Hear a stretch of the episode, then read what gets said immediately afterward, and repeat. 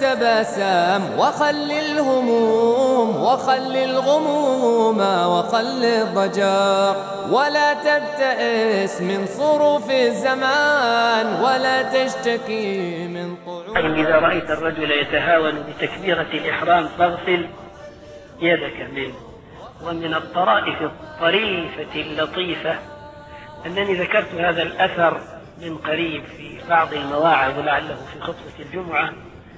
فكان بعض الحاضرين سمع هذا الكلام فاشتبه عليه المعنى. ففي اليوم الثاني جاء بعض الإخوة وقد تأخر عن صلاة الفجر.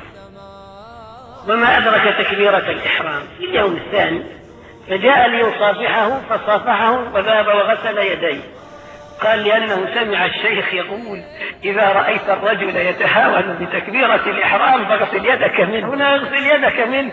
يعني لا تشد. يعني يدك به ولا عزمك ولا تعول عليه أي أنه متساهل لا يعول على هذا الإنسان. فظن أن المراد غسله غسل اليدين إذا صافحت من لم يدرك تكبيرة الإحرام تبسم تبسم وخل الهموم وخل الغموم وخل الضجر.